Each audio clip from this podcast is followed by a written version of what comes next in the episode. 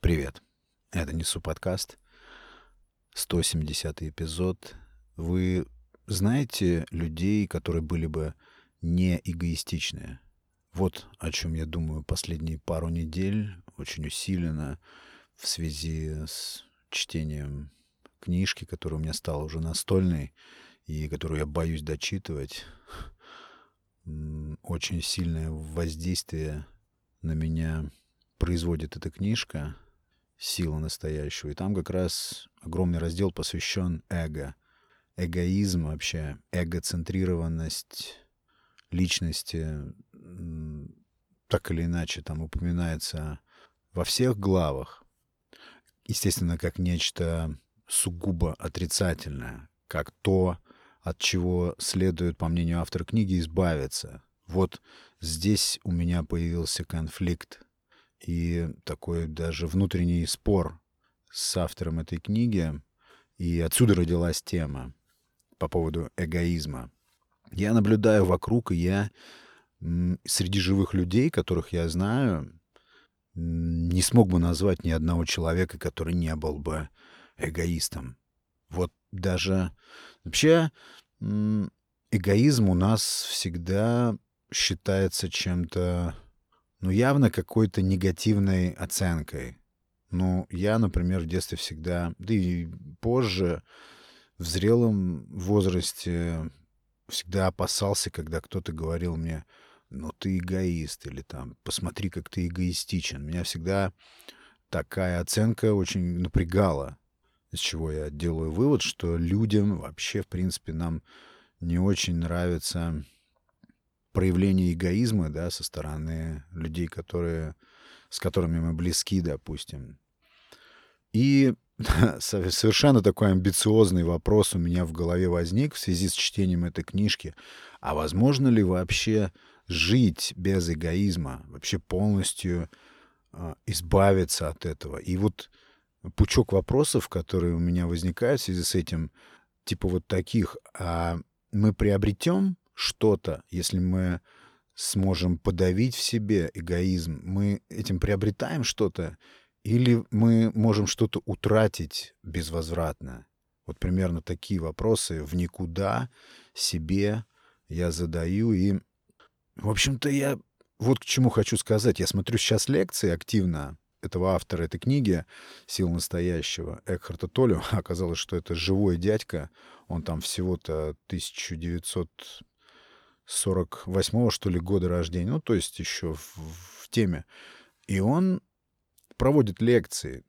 То есть он аккуратненько сидит за столиком на сцене и вещает для публики на темы как раз связанные с внутренним миром человека, с э, умением присутствовать в настоящем моменте. Ну, я уже говорил о его теории. Если кто-то еще не начал читать эту книжку, я очень настоятельно рекомендую, потому что книжка, ну, буквально взрывает. Ну, не знаю, может быть, это по мне только так. Но я рекомендую, это точно лишним не будет, если... Я вот для себя так определился, если уж я не смогу применить все навыки, которые там представлены, очень интересная, нетривиальная теория, то хотя бы я, не знаю, частично как-то, может быть, скомбинирую ее с эм, другими скиллами, такими, ну, я имею в виду внутренними духовными практиками, что ли, как это не звучит пафосно. Так вот, вопрос. Если этот автор, в чем суть конфликта у меня с ним, если он считает себя человеком тотально избавившимся от такого понятия, как эго, то как тогда выходит, что он находится на сцене и двигает таким образом свои идеи другим людям, которые раскрыли рты и слушают его. Я себя спрашиваю, а что это, если не проявление эгоизма? Что это, если не эгоцентризм? Когда ты стоишь на сцене, ты противопоставляешь себя аудитории. Разве это не эгоизм? Разве это не проявление эго? Тогда я начинаю думать, что человек, избавившийся, ну, предположительно, какой-то человек X, избавившийся от эгоизма, он должен ну, моя навязчивая идея — это отшельничество. Он должен быть каким-то монахом, то есть он должен поместить себя в среду, где он просто не может проявлять эго. А, да, что такое эго? Мне нравится определение вот какое. Ну, представление, да? Это портрет, наш имидж, который мы сами себе нарисовали, или нам его нарисовали окружающие нас люди, или люди, которым мы доверяем. И проявление эгоизма — это не что иное, как охрана и беспрестанное слежение за этим имиджем, за тем, чтобы этот портрет оставался таким, каким нам его нарисовали, или мы его себе нарисовали. Этот имидж мы укрепляем, делаем более устойчивым и постоянно работаем на него. Мне, в общем-то, нравится идея та, что часто мы являемся заложниками своего эго. Ну, я точно стопроцентный эгоист. Наблюдая за собой, я очень точно понимаю, что эгоизм на многих участках моей жизни мне очень сильно мешает.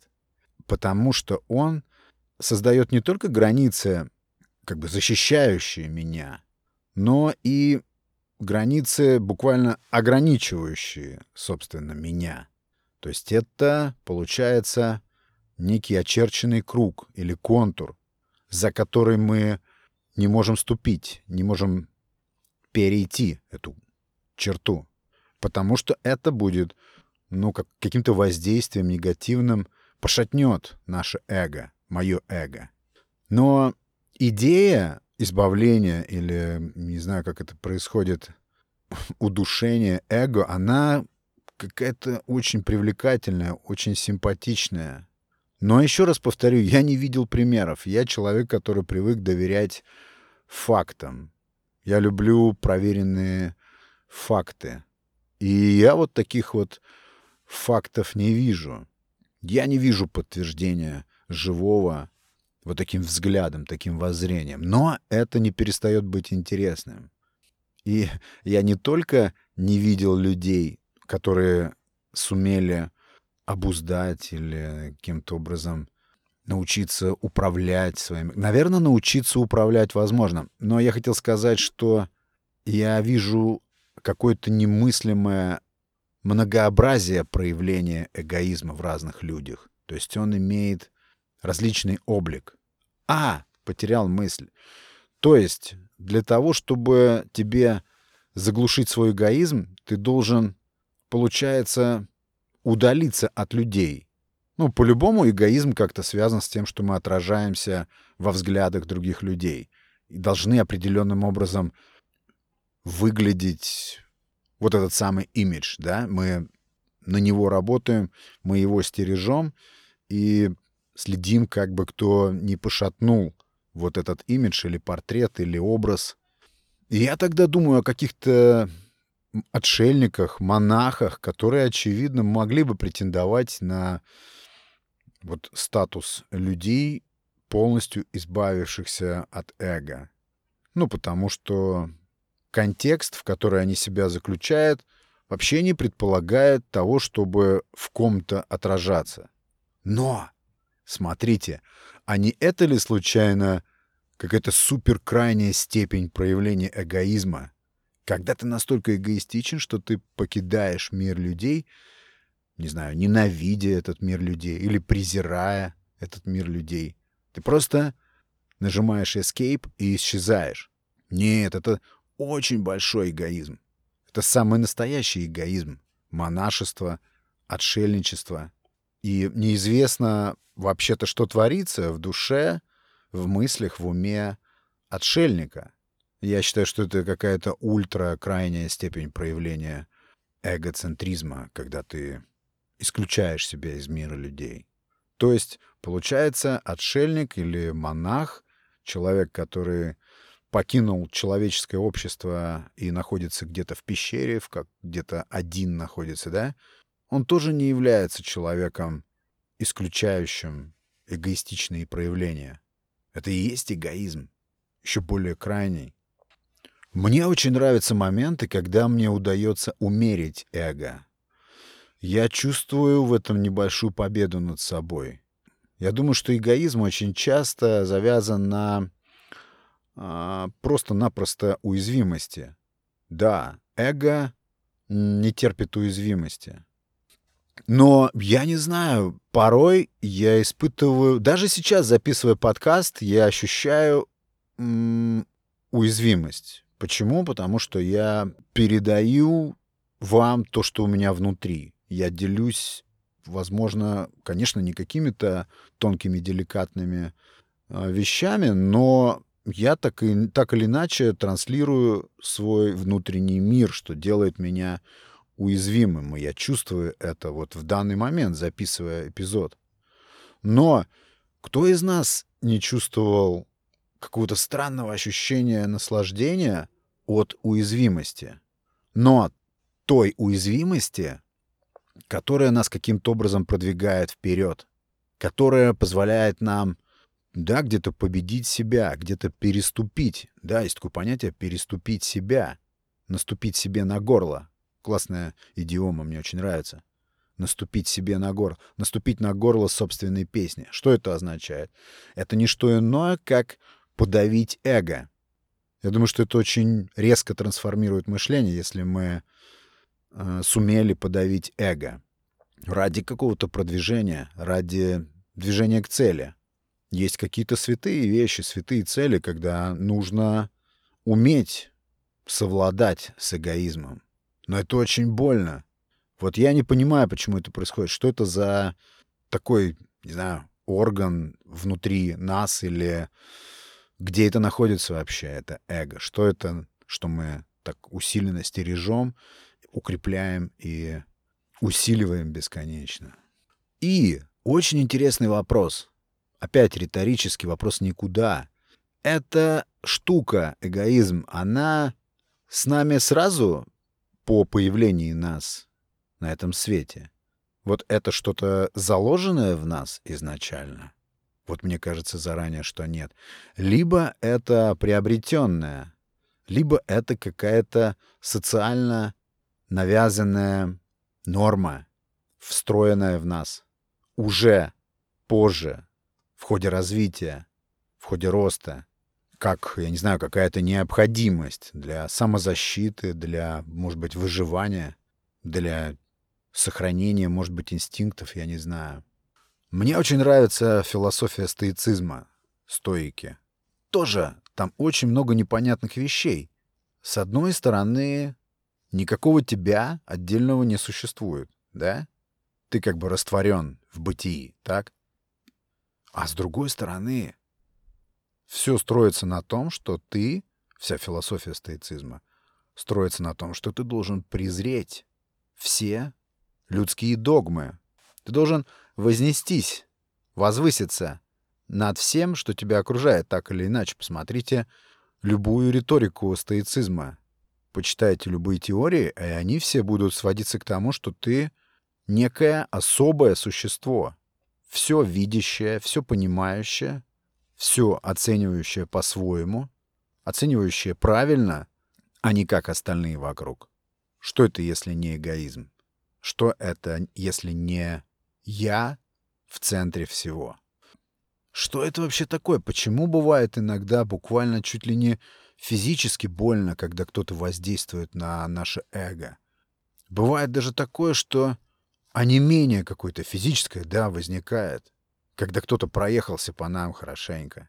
Почему это так легко может нас расшатывать или ну, бить как-то по нашей устойчивости? Неужели нету этого никаких противоядий? Вот в этой книге, которую я сейчас читаю, почему я так э, сильно прям навел фокус на это понятие? Там говорится о том, что о том, что эго — это проблема человека номер один. То есть э, средний человек находится просто в плену, просто пленен своим эго, и все-все-все проблемы, буквально все проблемы проистекают из-за этого. В этом есть что-то рациональное, насколько я чувствую, и, допустим, замечаю за собой. Я, насколько анализирую опять же, вот э, следя за собой, я вижу в этом что-то что-то интересное, что-то, из чего можно отжать интересный опыт. Потому что иногда, допустим, я вижу эгоизм как, как какого-то сторожевого пса, который не дает ничего делать. Вот как я уже говорил, который ограничивает. В этом смысле, наверное, точно эго — враг. Такие кандалы.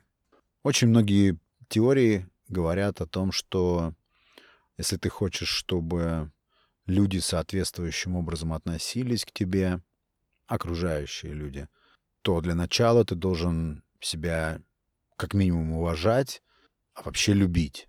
Как самолюбие связано с эгоизмом? Я думаю, что какая-то связь есть. Может быть, существует какая-то здравая степень любви к себе, возможно, какая-то сбалансированная степень, где ты любишь себя, но ты еще не эгоист. Я думаю, что никто этой степени не знает. Вообще, наверное, тонны книг на эту тему написаны, но раскрыть, я думаю, эту тему невозможно, как-то прояснить окончательно, все разобрать. Это недоступно нам. Можем только порассуждать, поприкидывать. Но тот факт, что эгоизм, эгоцентричность очень часто мешает нам, сужу по себе, мешает в достижении целей, в движении вперед, если выбран, а, допустим, путь саморазвития или что-то в этом духе, вообще любые цели. Ну а с другой стороны, эгоизм — это двигатель. Да, конечно, эгоизм может быть большим двигателем дел. Именно эгоцентрированность, любовь к себе может очень здорово продвигать Почему-то мне представляется, что человек, забывший о своем эго, нейтрализовавший его, видится мне каким-то овощем безвольным. Так ли это? А может быть, это такое продвижение солидное вперед? Интересно, каково это? Каково это перестать стеречь свое эго? Каково это перестать сопротивляться тотально? Иногда мне кажется, что эгоизм — это как сканер. Сканер каких-то проблем, сканер каких-то болезненных воздействий в наш адрес. И эго обязательно такие воздействия находит. Или даже бывает так, что делает само эти воздействия на нас болезненными. Интересно, может такое быть? Но также есть понятие «потешить эго». Это же довольно приятное ощущение, когда мы тешим эго. Когда мы тешим эго, мы питаемся. Это же всем нравится. Я думаю, что тот же Экхард Толли, когда он читает свои лекции со сцены для своей публики, наверняка ведь он тоже подпитывается. Наверняка ведь он тоже питает свое эго. Что бы он сказал на это, интересно? Нет, я в спор с ним не вступаю. Я просто рассуждаю, смотрю на вещи с разных сторон, с разных углов. Я просто чувствую, что в этом тексте, в этой книге есть какое-то сильно действующее средство, вот так скажем. Поэтому так много у меня рассуждений на тему этой книжки, и оттуда вычерпано ряд тем.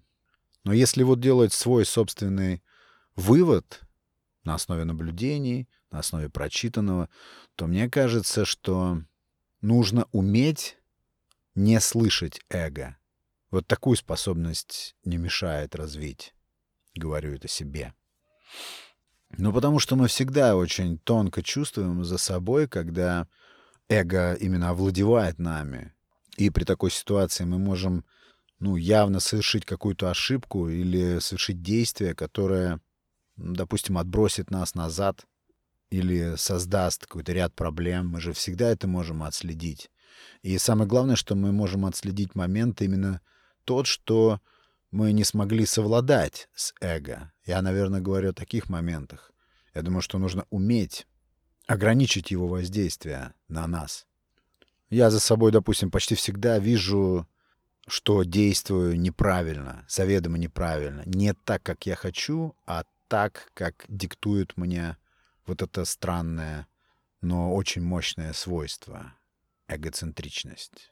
Я как будто должен подпитать его. Я должен его наполнить, накормить, это эго. Но при этом каким-то другим чувством, с какой-то другой стороны, я понимаю, что делаю не так. Я должен поступить вот так, а поступаю вот так. Когнитивный подход никто не отменял. Пауза, всему голова. Подышать, подумать, сделать рационально, правильно. Наверное, как-то так нужно. Потому что, да, эгоизм — это иногда не мы.